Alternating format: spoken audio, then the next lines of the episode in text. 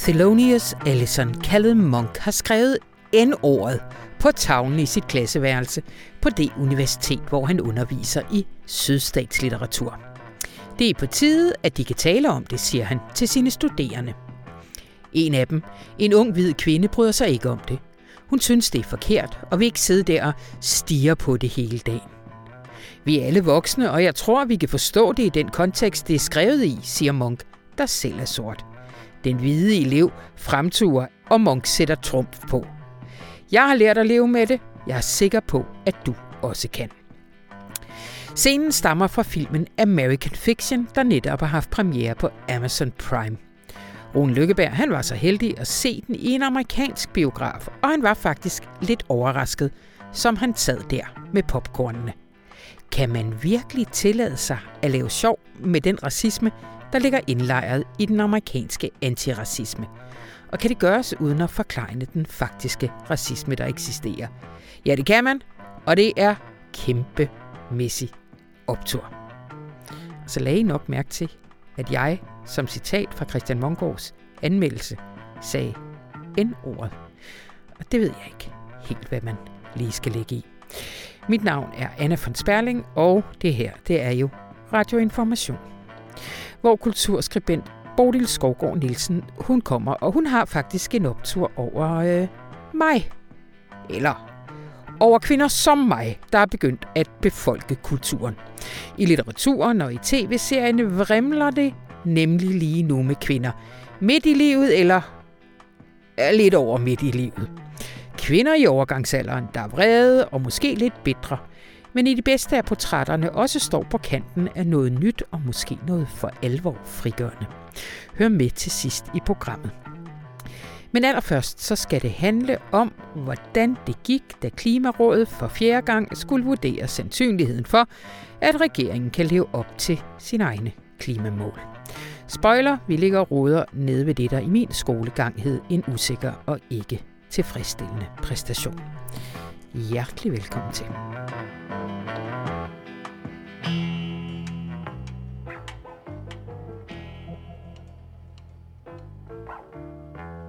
For fjerde år i træk er regeringen til eksamen hos Klimarådet. For fjerde år i træk dumper den, og for fjerde år i træk har jeg besøg af Jørgen Sten Nielsen til at fortælle om det. Velkommen, Jørgen. Tak skal du have. Jeg overvejede lidt, om vi skulle gå tilbage i uh, arkiverne og, uh, og finde en samtale, som vi kunne spille igen. Men uh, der er trods alt, trods alt både lidt fremskridt og nogle nye punkter, som Klimarådet peger på, ikke? Det er der, jo. Uh, gider du ikke lige først nu, uh, hopper jeg det jo lidt op her, sige, hvad det er for en øvelse, jeg her kalder klimaeksamen? Jo. Altså, Klimarådet er jo en uh, konsekvens af klimaloven, som blev vedtaget i 2020, som siger, at den her gruppe af uafhængige eksperter en gang om året skal vurdere, om regeringen lever op til klimaloven. Ja. Og det betyder, at regeringen skal, som der står i loven, anskueliggøre, at lovens klimamål øh, bliver opfyldt. Og vi har et klimamål for 2025, det er lige om et øjeblik, og så har vi et mål for 2030, og så har vi jo også et EU-klimamål, vi skal leve op til. Og det er de tre mål, som Klimarådet sådan tester regeringen på. Ja, øh, og konkluderer i år, at de dumper i to ud af tre klimamål. De bruger ikke selv det udtryk, men, men når de siger, at... De har ikke sandsynligt gjort det ja, i to ud af tre. Ja, ja, præcis. Der, hvor det øh, går bedst, kan man sige, det er det nære mål 2025, hvor Klimarådet siger, at det er sandsynligt, at vi når det nedre interval af det mål, som, som regeringen har pålagt. Ja. Og det handler om, at vi skal reducere udledningerne med et sted mellem 50 og 54 procent i 2025 om halvandet år, godt og vel. Med udgangspunkt i... I 1990-udledningerne. Ja. Og de siger, at øh, det er sandsynligt, at vi når det nedre mål, altså 50 procent reduktion. Øhm, men der er usikkerhed, der er en risiko for, at, at det kikser, fordi der er ting, som er oppe i luften stadigvæk. Det er meget lidt sandsynligt, at man når det øvre mål, som er 54 procent. Men der er altså et, hvad skal vi sige, en, en fleksibilitet inden for det område. Regeringen kan godt nøjes med, siger den i hvert fald selv, de 50 procent. Okay. Så, så det er øh, sandsynligt, at det mål nås. Og det er jo første gang, at Klimarådet siger det om, om nogle af målene. Ikke? Og hvad, hvad er grunden til, at, at der er trods alt en udvikling fra sidste år på, øh, på det område? Jamen det er, at der er truffet nogle beslutninger. Der kommer en dieselafgift, som, som vil dæmpe øh, udledninger fra den del af samfundet, altså transporten. Øhm, og så er det i høj grad, at man for nylig lavede nogle ændrede beregninger på de her lavbundsjord, øh, hvor mange der er tilbage af dem, og hvor meget de vil udlede fremadrettet. Hvor man pludselig øh, har fået nye øh, videnskabelige data, som siger, at det er nok ikke så stort et problem, som man har troet. Derfor er der ikke så meget øh, CO2, vi skal hente inden 2025. Øh, og det er en stor Men diskussion. Det har om, også været en, altså, det er der jo øh, ja, været omdiskuteret. Ja, om det også fordi man ved, at der kommer nogle flere nye data på, på lige præcis det der, så meget vel kan pege den stik modsatte retning. Okay. Og så er det lige før, at Klimarådet skulle ind og, og revurdere deres 2025-dom. Det, det skal de så ikke, men, men altså, der er usikkerhed om, om den der nye ting, som bringer os nærmere målet, om den i virkeligheden holder, når der er gået et halvt eller et helt år, hvor vi får endnu flere data om det her. Så det er, øh, det, er det nære øh, mål. Hvad med det, der så øh, er 2030-målet? Det er det, der hedder 70 procent reduktion af udledninger i forhold til 1990. Og der siger Klimarådet for fjerde gang, at det er ikke anskueliggjort, at vi når det mål. Så der er vi simpelthen bagud, og i vores sprogbrug øh, er regeringen ikke bestået, det vil sige dumpet. Ja. Og hvad er den primære årsag til, at de, øh, at de tvivler på det? Det er, at øh, det store område, hvor der er sket mindst, øh, er man slet ikke på plads med at få aftalt, hvad der skal ske, og det er jo landbruget. Ja. Hvor man jo er i nogle dramatiske indledende forhandlinger nu, ikke? hvor folk er ved at rive hovedet af hinanden, og landmændene er ved at puste deres traktorer for at drage til Christiansborg osv. Ja. Øh, og Landbrug og Fødevare råder rundt med modstridende meldinger, fordi de kan ikke finde den rette strategi til at komme sådan helskidt igennem det her. Så der er enorm usikkerhed om den meget store klump i vores klimaregnskab, som hedder landbrugets belastninger. Ja. Og da man ikke ved, hvor det lander, kan man ikke tillade sig at regne en klimagevinst ind for landbruget, og derfor siger Klimarådet, at det er ikke anskueliggjort, at vi når i mål. Ja. Øh, det sidste er EU's krav. Ja, og der er flere forskellige krav, og det centrale er nok, at man siger, at de danske udledninger fra øh, tre sektorer, øh, boliger, transport og landbrug, skal reduceres med 50 procent i 2030 i forhold til 2005-niveau. Mm-hmm. Det, der er mange tal her. Ja. øhm, og der er en af pointerne, at, at EU nøjes ikke med at sige, hvor vi skal være i slutåret, altså i 2030. De siger, at vi skal følge en bestemt sti, så vi hver eneste år når lidt længere ned i vores udledninger. Okay. Og det er fordi, de tænker i sådan et, et CO2-budget. Hvor meget råderum har vi egentlig over tid tilbage med hensyn til at lede? Altså så en trappe og ja. ikke en hockeystav. Eller Nemlig, man ja. kan ikke vente til sidst, øh, når, det handler om EU-mål. Man skal simpelthen hvert år yde noget bestemt. Okay, ikke? ja. Og det lever vi ikke op til endnu, siger Nej. de. Og EU har også et, de flere andre mål, der er et af dem, der hedder bestemt mål for, hvor meget vi skal spare på energien, eller effektivisere energiforbruget. Det ser heller ikke ud til, at vi lever op til det, siger Klimarådet. Nej. Der peges også på nogle veje til. En af de ting, som øh, I også har skrevet sin helt egen artikel om, det er fokus på det danske privatforbrug. Ja, og det er afsættet for, at de bruger et helt kapitel på det. Det er jo, at danskerne er det folkefærd i EU, som har den allerhøjeste klimagasudledning fra forbruget. Ja. Og det er simpelthen, fordi vi er øh, næsten de rigeste. Vi er de tredje rigeste øh, i EU. Ja. Så vi udleder mere end nogen andre øh, via vores forbrug, og det er altså det er fødevarer, det er vores rejser, det er vores ting og sager i boligen, vores tøj osv. Alle forbrugsvarer. Ikke? Ja. Øhm, og det, der er specielt ved det, er, at det er jo ikke øh, alt sammen udledninger, der sker her i landet. Meget af det, vi forbruger, henter vi jo uden for landets grænser. Ikke? Ja.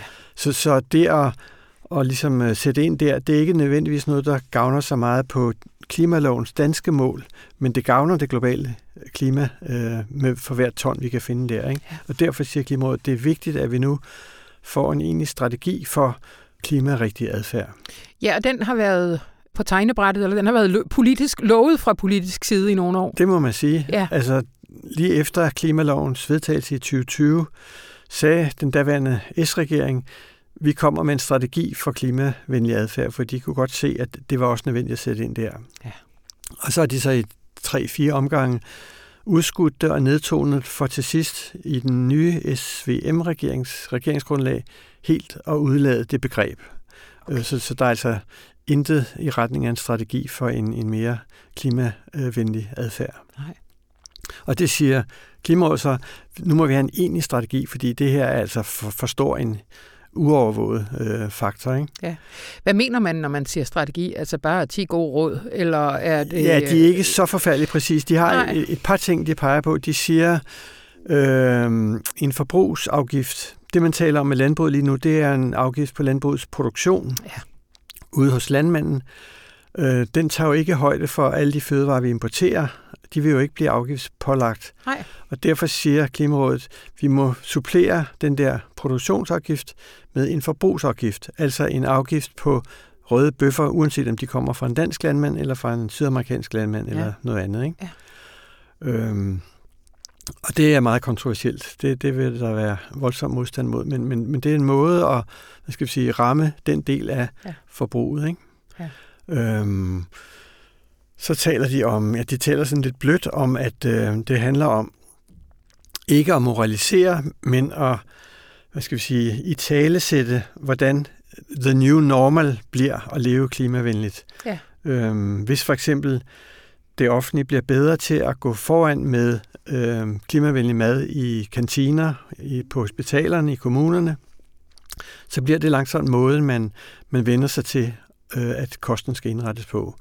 Jeg tror, man lidt kan, kan se på, hvad vi gør her i huset. Ikke? Vi har jo en kantine, som lægger meget vægt på økologi, ja. og det tror jeg på en eller anden måde smitter af på, hvordan vi så og laver, grønne, laver mad. Og dage, eller hvad hedder kødfri dage. Øh. Bestemt, ja. ja. ja. Så, så de efterlyser mest, at regeringen går i tænkeboks og laver en strategi, mere ja. end at de siger, sådan skal den se ud. Ja, ja.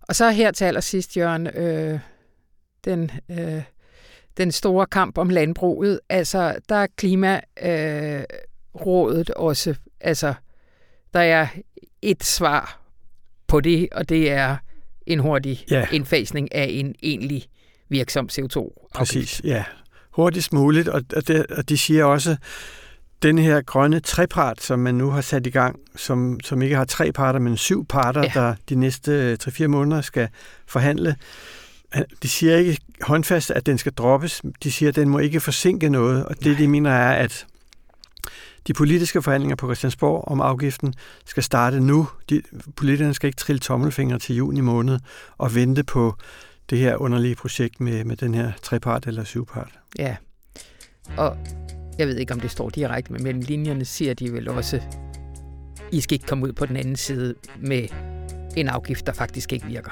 Ja, fordi, at de, man de siger, den billigste af de tre afgiftsforslag, som er blevet foreslået, den afviser vi. Det ja. kan ikke bruges. Ikke? Men de siger også, at det er svært at se for sig en afgift, som virker for klimaet, men ikke også forringer landbrugets øh, konkurrenceevne. Ja. Det er en gordisk knude. Ja. Godt. Jamen, øh, tusind tak, Jørgen, og øh, vi ses øh, vi, næste Det gør vi nemlig.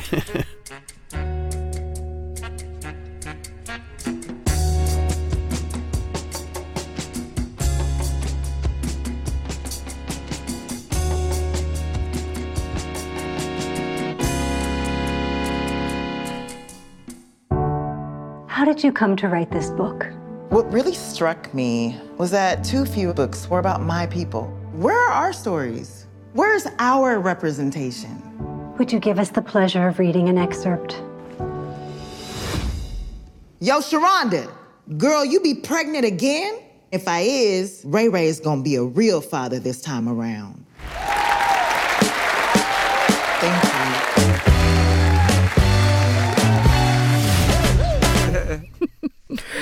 Øhm, Rune, det her, det var jo et lille klip fra traileren til øh, American Fiction, en film, der har hjemme har premiere på Amazon Prime, der ikke kommer i biografdistribution. Men du har set den i USA, du lige har vendt hjem fra, og har kæmpe optur over den. Og den kommer vi til, men kan du ikke lige, så folk forstår, hvad vi lige har hørt, hvad, hvad er det for en, en scene, det her? Det er en forfatter, der hedder Sintara Golden, som er sådan en meget akademisk forfatter, som kan tale meget om og metafiktion og de forskellige troper, og hun har så skrevet en bog, og den bog er blevet et kæmpe hit, og den hedder We's Lives in the Ghetto. Og det er sådan en, altså når man hører det, tror man, det er en parodi på sådan en rå, autentisk amerikansk, eller black American gangsterslang, hvor alle, altså alt er grammatisk forkert, og der sidder sådan et publikum og, og bliver fuldstændig henført et publikum af overbeviste, progressive antiracister, som bliver fuldstændig henført over autenticiteten og vildskaben og sandhedsværdien i det her We's Lives in the Ghetto. og, og, og, og der er jo noget fuldstændig paradoxalt over, der sidder en kvinde, som er utroligt klog, og sådan på alle mulige måder mondæn. Hun er overalt i, uh, i filmens offentlighed, ja. som den, der har skrevet den helt store bog. Og så er det simpelthen for den mest primitive stereotyp af den sorte som gangsteren. Altså, det er 50 Cent som det, som det sande sorte menneske, som hun har fået et kæmpe litterært ja. gennembrud med. Ja. Og nede i salen, der står der så også filmens hovedperson. Ja, nede i salen står der så en forfatter, der hedder Thelonious Ellison, som er filmens hovedperson, og som utroligt gerne vil være sådan en klassisk stor romanforfatter og lave romaner, hvor han genfortæller de græske dramaer. Han har en ny, et nyt romanmanuskript ude, hvor han har genfortalt Ejskylos, øh, Agamemnon. Og det er der ikke nogen, der vil have. Han får hele tiden at vide af forlæggerne, at han skal lave noget, der er mere black. Og der, der er mere black. Han siger, at det her er en sort roman. Jeg er sort, og jeg har skrevet den her, den her roman. Men hele, det der forlag, hele den der forlagsindustri vil have, at han skal, at han skal ligesom skrive ind i det billede af rapperen, ghettoen, slaveri, alt det, der har fyldt utrolig meget i de sidste 10 år. Og det, øh, altså, filmen, du sagde, du sad i USA og så den i en biograf og tænkte, kan man virkelig lave sådan en slags film her? Ja, fordi at pointen er jo ligesom, at den der, den der meget, meget ekspressiv antiracisme, som findes i kulturindustrien, som findes i Hollywood, og som jo meget er, den er, det er jo ikke sådan, man er meget stærkt antiracistisk over for russere, for eksempel. Det er jo heller ikke sådan, at, den er meget, at du er meget stærkt antiracistisk overfor, overfor. Altså, det er meget fokuseret på sort, og så har det bredt sig en lille smule ud derfra, og det er hele den dyrkelse af det lidende sorte menneske som det sande menneske. Det, det er hele den forestilling om, at her er den sociale virkeligheds virkelige skæbne, det er den sorte. Og så en sort mand, der simpelthen ikke vil fortælle den, og han underviser på sådan en creative writing class i Kalifornien, hvor en studerende er helt vildt besat af det, og bliver rasende, når han siger ordet nigger og henviser, henviser til Flannery. Øh, så han er fuldstændig fremmedgjort i... Øh, så han, har den, han er fuldstændig fremmedgjort over for den rolle, han skal spille. Og så skriver han for sjov. Der, han bliver så rasende over det. Og han er sådan ret anerkendt øh, forfatter. Måske sådan lidt Amerikas Jens Christian Grøndal. En, der har været stor engang og stadigvæk er en fin forfatter, men ikke har slået helt vildt igennem. Øh, og så bliver han så rasende over det. Så han skriver en parodi på en roman, som han, hvor han også har stadig titlen forkert, så det er ikke Pathology, men Pathology, hvor han kun bruger gangstersprog. Og den vil, han ligesom sende ind til sin forlægger for at skide dem i hovedet. Og ja, vi er, kun, vi er under halvvejs ind i filmen. Jeg ja, spoiler okay, ikke. spoiler ikke. Nej, Nej jeg spoiler ikke her. Øh, og den roman bliver så antaget. Og, og den bliver antaget, og den forlader er fuldstændig vilde med den. De vil have et kæmpe, kæmpe oplag af den. Så han står i det her eksistentielle valg. Skal jeg være den forfatter, jeg gerne vil være? Øh, eller skal jeg træde ind i den her øh, paudi? På det, han synes er en paudi på et primitivt menneske, et lidende menneske, ja. et menneske, der kun er sin historiske skæbne som afroamerikaner i USA, for at gøre mig gældende som forfatter. Og det, det, og det, der, der, der er utrolig meget, som er sjovt i det, men igen ser man sådan en super dannet menneske, som slår over i det her, og så bliver anerkendt af de andre dannede, fordi ja. de tror, det er autentisk. Og der er så et møde mellem ham og, og Centara Golden, hvor han tror, hun er idiot. Han synes, hun er en idiot, og hun siger til ham, jamen, ved du hvad, jeg har jo bare, jeg giver dem bare det, de gerne vil have. Det er jo det, de efterspørger. Øh, og han siger, jamen, hvad så hvis de efterspørger dødstraf? Så på den måde kunne du lige så godt være drug dealer. Der er også nogen, der efterspørger det, og hun siger, jamen prøv at høre, det er den historie om os, de gerne vil have. Og den virkelig gode pointe i det er, synes jeg, at den der øh, sorte frigørelsesstrategi, som handler om bills, bills, bills, som den tidligere Beyoncé sang, altså som sagde ligesom, at frigørelse gennem markedet går meget hurtigere end frigørelse gennem politik. Du kan blive rig. Kapitalismen er også en frigørelsesmekanisme. Her kan du sætte dig ud over det. Når du gør dig fri derigennem, så bliver du også udleveret til markedets billede af dig. Ja. Så derfor kan du have sådan en vældig dyrkelse, som alle de her mennesker er jo velmenende mennesker. Du kan have en vældig dyrkelse af solidariteten med den afroamerikanske ledelse, men det skaber også et ekstremt begrænset refleksionsrum, og det skaber en ekstrem oversensitivitet, som gør, at vores ven der, Thelonious Ellison, enten bliver han fiasko og er ærlig over for sig selv, eller også bliver han en kæmpe succes og svigter sig selv. Og hans pointe i filmen, og grunden til, at jeg synes, det var vildt, at man kan lave den nu, det er, at der er jo også racisme i USA. Altså, ja. det er jo ikke sådan, at det er bare noget, den politiske korrekthed har opfundet. Der er en genial scene i starten, hvor han står og brokker sig over det der med, hvorfor skal jeg hele tiden være offer for racisme? Hvorfor skal jeg hele tiden være deres sorte? Samtidig med, at der er en taxa, der kører lige forbi ham, som han mm. står og blaffer, som han står og prøver at, øh, at få fat i, og så tager den en hvid mand 50 meter længere hen. Ja. Så det findes. Den, mm-hmm. den der, mm-hmm. den der øh, det findes. Og på det her tidspunkt i USA, som er så ekstremt aggressivt polariseret omkring race, hvor virkelig eksisterende racisme er en stor ting, der synes jeg, det at lave en film, der på den måde virkelig udstiller antiracismens egen racisme, ja. og udstiller antiracismens dumhed, og udstiller det der med at dyrke en minoritets kriminelle fællesnævner, mm. som sandheden om det. Jeg synes, det er ufatteligt modigt. Mm. Hvordan er den blevet taget imod? Øh, positivt. Ja. Altså sådan, øh, sådan øh, generelt, den er jo, den er nomineret til en Oscar. Ja, ja. Øh, og Jeffrey Wright, der spiller hovedrollen, som er en teaterskuespiller, er ufatteligt god. Altså ufatteligt. Ufatteligt god. Er også nomineret til en Oscar for, for bedste mandlige hovedrolle. Den er sådan blevet modtaget fire ud af fem stjerner ja. agtigt. Øh, New York Times anmeldte den positivt.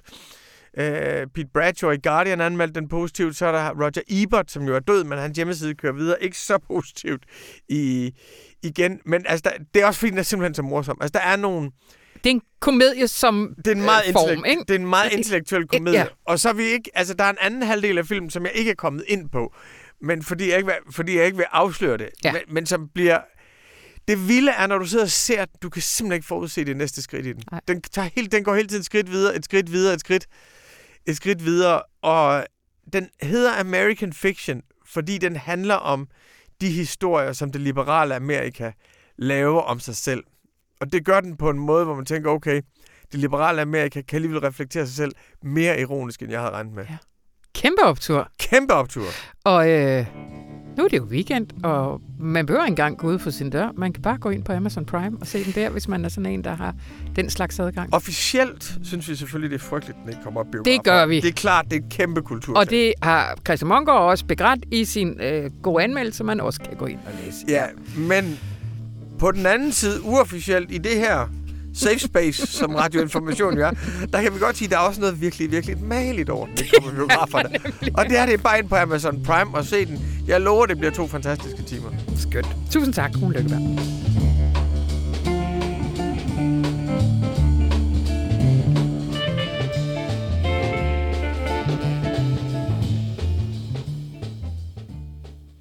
Hej, Bodil. Hej, Anna.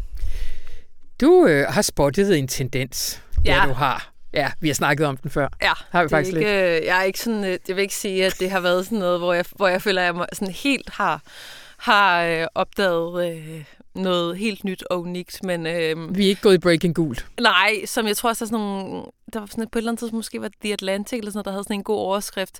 Og det er altså for sådan noget to år siden sådan noget. Menopause is having a moment. Det er det. Ja.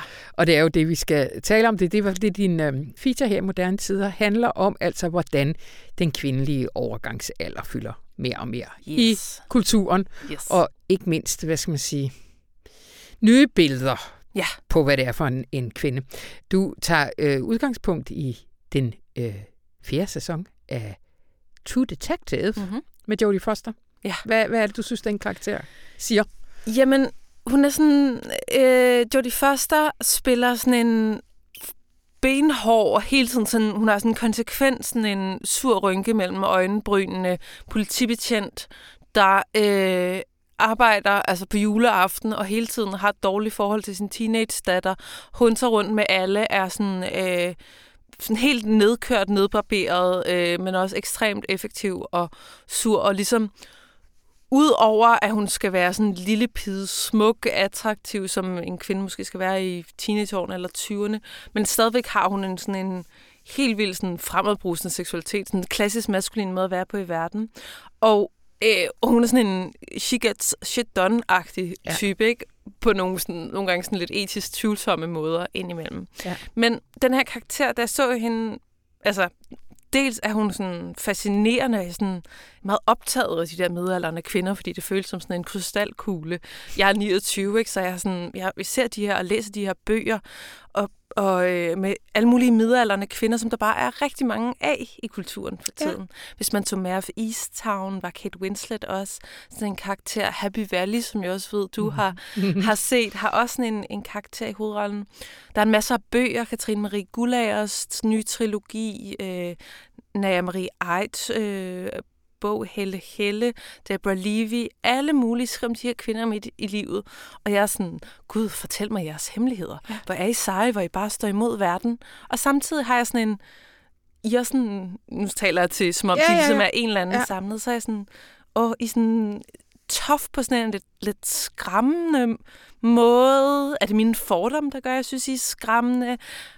Gud, jeg har slet ikke set på den her aldersgruppe sådan her før, eller sådan, ja. at der kunne være så meget power. Der foregår ligesom alt ja. muligt med de der repræsentationer, som jeg sådan Der er i hvert fald meget vrede i nogle af dem, du vrede, nævner ikke? her nu. Ikke? Og meget bitterhed, indstænkthed ja. over, at livet ikke gik, som det gik med mand og børn og, øh, og villavej, men at man stadigvæk står og skal tage læsset og smøre madpakker, selvom ja. man er, er 60 år, ja. eller hvor gammel man nu er. Ja. Øhm, det var sådan set, øh, det var, det var Jodie Foster, der var sådan, øh, ja. det seneste kirsebær på, ja. øh, på en isvaffel af middelalderne kvinder i kulturen. Ja.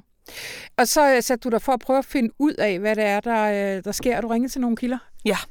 Øhm, sådan arbejder man jo. Der er nogen, der arbejder mere sådan systematisk journalistisk end jeg gør. Jeg er sådan, bup, hvad sker der lige, øh, ja. hvad sker der lige her med de her middelalderne kvinder? Ja. Og øhm, det er, meget, det er jo nogle gange, hvis jeg nu skal forsvare min arbejde, egen arbejdsmetode, det er meget fedt, fordi så kan man få en, en læge i røret, der har skrevet om den her, øh, om overgangsalderen som alt muligt. Hun hedder Lotte Vass, hende mm-hmm. jeg har mhm. snakket med. Mm-hmm. Men som også ligesom gider og tør og vil snakke uden om et fænomen øh, som andet end bare sådan en eller anden konkret, der mangler forskning i den her konkrete sygdom, eller sådan ja. noget. Ja. Lotte Vass, hun er sådan en, øh, en læge, der skrevet blandt bogen om overgangsalderen, som er udkommet i nogle forskellige udgaver, som taler enormt meget om overgangsalderen som noget, der er et sted mellem biologi, eksistens og kultur. Ja.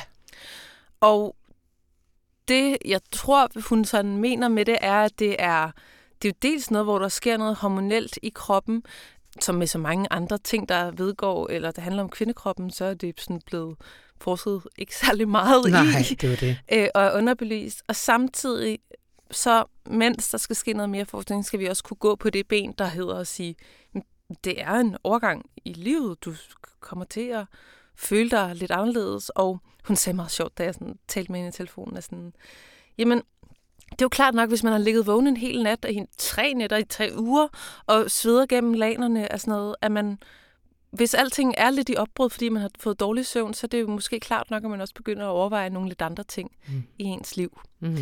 Øh, og det tror jeg, jeg synes er spændende, at sådan kan du ikke adskille det, der sker i sindet med det, der sker i kroppen. Nej, nej. Og jeg tror jo også, den sådan bredde, der begynder at komme i forskningen, fortæller jo også noget om for eksempel, hvad østrogen egentlig er for nogle signalstoffer i kroppen. Altså i hvor høj grad det også er med til at regulere vores humør og sådan noget. Altså, så den der sådan, altså jeg tænker jo også, som en kvinde på 50, der står lige øh, øh, midt i den, mm. at vi har haft en meget snæver biologisk ja. forestilling om, hvad det egentlig er for en kæmpe kompleksitet. Ikke? Vi har ligesom anerkendt, at puberteten er enormt kompleks. Ja øh, men mangler på en eller anden måde at fagne, at det som, der er også en kilde, der siger i din artikel, at den omvendte pubertet, som, som ja. overgangsalderen er, jo ja. også er langt mere end svedetur og dårlig søvn, ikke? Ja. Ja, og der er jo så, så samtidig med den der indsigt i Gud, der er nogle, altså ligesom vi ligesom efterhånden har anerkendt teenager tiden som, som et kompleks felt af yeah. livsårgange, så er der jo også bare sket noget i samfundet med, at vi har fået kvinder på, kvinder midt i livet, ikke bare i tv, men også før det er faktisk i nogle høje positioner i ja. samfundet. De sidder ikke bare øh, i hjemmene, eller sådan, vi lever heller ikke i 1800-tallet, hvor man døde, da man var 45, eller sådan, eller sådan, du ved, de findes lige pludselig i verden, og så kommer både lægevidenskab, men også kulturen måske sådan lidt haltende bagefter, sådan, gud, ja. hvad er det egentlig, der sker her? Ja. Øhm, den anden kilde, jeg talte med, er en øh, filosof, jeg tænkte, øh, det er sådan øh, kurapin i mig, ja. der, der tænker, hvordan, øh, hvem, hvem kan jeg lige ringe til? Jeg ringer til en filosof, der hedder Anna Cornelia Plov, der har øh, forsket blandt andet i Simone de Beauvoirs tænkning. Ja, og nu bliver jeg oprørt lige om ja. lidt, når du skal uh, referere, hvad Simone de Beauvoir mente om overgangsalderen. Ja. Vi må tilgive hende. Det er et par år siden. det er et par år siden. uh, altså, det sjove er jo også, når man sådan tænker feministisk filosofi, måske så er sådan noget tredje, fjerde bølge feminisme. Så det, jeg i hvert fald først tænker på, er sådan noget, uh, netop også sådan skildringer af, hvad sker der, når, når pigen får, får bryster, og hvordan ja. subjektiveres uh, pigekroppen på stadiet til kvindekroppen, og hvad sker der med graviditeten den, altså tænkning, der ligesom centrerer sig meget om den unge kvinde. Ikke? Mm. Og det andet findes øh, også måske bare ikke i lige så høj grad, og heller ikke i lige så høj grad på vores nethinder. Men en af dem, der ligesom tidligt har tænkt over kvinden i overgangsalderen, hvad er det her for en figur for subjekt, det er Simone de Beauvoir, der i, hvis jeg nu husker rigtigt, hvad Anna Cornelia Plov sagde, i øh, anden del af det andet køn, skriver om ligesom, øh, det, hun kalder livssituationer eller kvindesituationer. Og her øh, skriver hun altså også om overgangsalderen som en, jeg tror hun kalder sådan denne ørkesløse tid, hvor kvinder bare sidder og hækler, eller de læser, som de lægger kabale, altså sådan fuldstændig overfladisk og uden øh, dybde, de er overflødige. Ja. Det, øh, jeg tror også, man skal forstå, hvis man også skal måske ikke bare sådan øh, smide den kære Simone helt sådan øh, langt om bag bussen, ja. er også, at, at hun forholder sig ikke som, til, til kvindelighed som noget sådan hverken godt eller meget skidt. Det er en ren ideologi, ren, hvad, ligesom, hvordan fortolker vi ja. den fremtoning i verden, der er kvinden. Ikke? Og i, i den analyse af, hvordan det så også er en patriarkalsk optik, ser på kvinden, der er den er jo korrekt. Ja. overflødiggjort. Der er hun ikke mere erotisk eller seksuel eller reproduktiv kapital. Nej, nej, præcis. Det spændende er jo så, hvis man også skal følge filosofens øh, tankegang, at hvis det bare ligesom var at være sexet som en 22-årig og føde nogle børn, hvis det bare var det, der var at være kvinde, jamen gud, så må der jo være et eller andet andet, hvor kategorierne mand og kvinde ikke holder, mm-hmm. når kvinden pludselig kommer i overgangsalderen. Mm-hmm. Prøv lige at uddybe det. Jamen, altså, det er jo også det der tomrum, der ligesom så er. Der, det er ligesom, hvis du ikke ligesom kan bruges til noget længere i den patriarkalske orden, når du skal opfylde en eller anden rolle, jamen, og hvis du ligesom er uden for den der tid, hvor man hver måned får du ikke løsning, og så får du ondt i hovedet, så får du menstruation -agtigt. Hvis man er ude over det, så kan det godt være, at man har fået lidt skøre knogler og sådan noget, men, men det er jo så en anden tid, det er et eller andet, der falder uden for kategorien kvinde, som, som vi har været vant til at tænke, det må og der et eller andet sted. Det kan også være frigørende. Det kan være frigørende, og det må der også ligge et potentiale i. Ikke? Præcis, når det spørgsmålet ja. er, at om det ikke er det, der er ved at ja. ske lige nu, at vi er ved at fylde indhold i, i denne, ja. hvad skal man sige, for alle de andres nyttesløse ja. øh, livsfase. Ikke? Og som og også for at vende tilbage til kulturen, altså noget af det, jeg tror, hvis jeg nu bare skal grave lige øh, dybt ned i min egen navle igen, ikke? der så den der fantastiske HBO-serie Mare of Easttown. Mm. Det jeg var sådan helt vildt fascineret over ved Kate Winslets øh, hovedkarakter. Hun spiller sådan en midalderne kvinde der. Det var, hvordan hun var, altså lagene øh, i hende, hvordan hun var sørgende, også nogle gange lidt ja. usikker på sig selv ja. i sådan en seksuel relation, og øh, sådan socialt akavet nogle gange, øh, men også med nogle dybder og handlekraftige. Der var simpelthen sådan facetter ja. på en, ikke nødvendigvis gode facetter, men simpelthen bare facetter sådan mængder, altså som en, som sådan et, en hel jordklode af et menneske, man bare kunne blive sådan ved med at grave dybt i. Hvor kønnet ligesom ikke var det, der hele tiden endte med at overdeterminere de andre. Mm. Eller sådan i andre skildringer, så kan man få en antydning af, at en kvinde kan være mange ting. Så kommer der et eller andet barn, der skriger. Yeah. Eller en mand, der kommer og lægger af an på hende, og så yeah. kommer det ligesom op, yeah. og sådan nummer et, hun skal forholde sig til. Ikke? Her yeah. formod de der ting, som sådan tektoniske plader, hele tiden ligesom skride ind over hinanden, yeah. og der var ikke noget, der vandt. Og, og det er jo, altså... Mm. Pludselig er mulighedsrummet større, måske.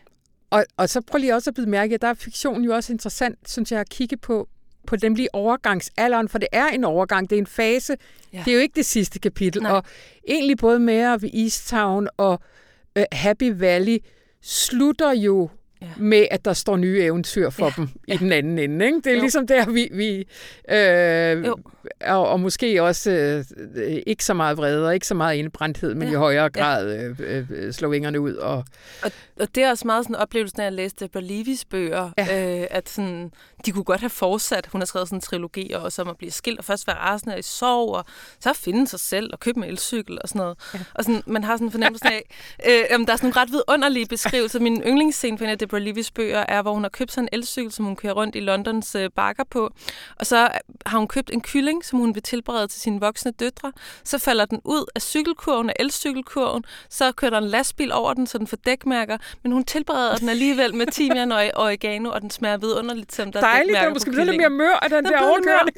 og sådan det billede, ja. altså man kan se den for sig, den der sådan lidt prostende midaldrende ja. kvinde på vej op ad en bakke på en elcykel, ja. som så alligevel, hey, den smagte sgu da godt, den her. Ja. Der er ligesom... Øh, der er mange scener, jeg ikke ville kunne forestille mig. Der er ligesom en, en hel masse brædder at træde op på, ja. som man slet ikke ved, hvordan ser ud nu. Altså, jeg synes, det er vidunderligt, at du som 29-årig kaster dig over at skrive om, øh, om overgangsalderen. Jeg har nogle gange været lidt for træt til at skrive om Jamen, jeg så, tror, jeg, jeg, tager, altså, jeg tror, jeg er sådan anlagt, at jeg tager soverne på forhånd. Så jeg, jeg kan jo mærke allerede nu, at eller sådan, glæderne, sådan Bodil. Glæderne. Glæderne, ja, ja. Men jeg, men jeg kan mærke sådan omverdens... Kompleksiteten, ja, kompleksiteten. Men sådan et omverdenspres er sådan, okay, lige om lidt er du ikke ung længere. Ja.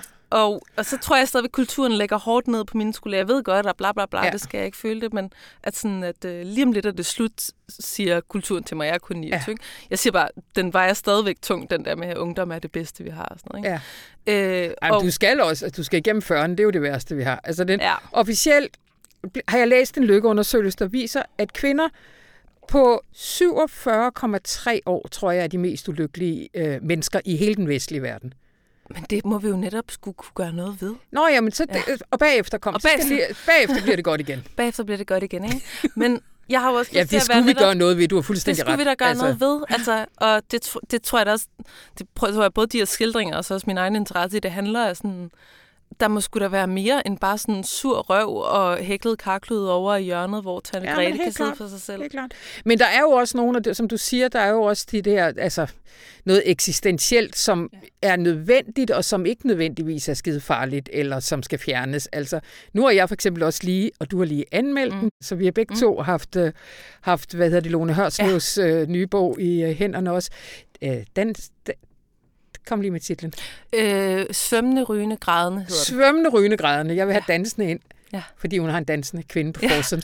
Nå, og det er en kvinde, der drikker for meget, og netop er øh, ja. 47-48 ja. år, eller ja. sådan noget, og sønnen flytter. Sønnen altså flytter. det der med at de der livsfaser, ja. som jo simpelthen bare er, øh, ja. man skal også lave en ny... Øh, hverdag, en ny husholdning, en ja. ny alt det der. De er jo nødvendige, og de er sorgfulde, og de er faser, men de er jo også... Ja. Øh... Men jeg har det også sådan, når jeg kigger på overgangsalderfasen, grund til, at jeg tror også, jeg er meget interesseret i det, er sådan, men livet begynder jo ikke først at gøre ondt der.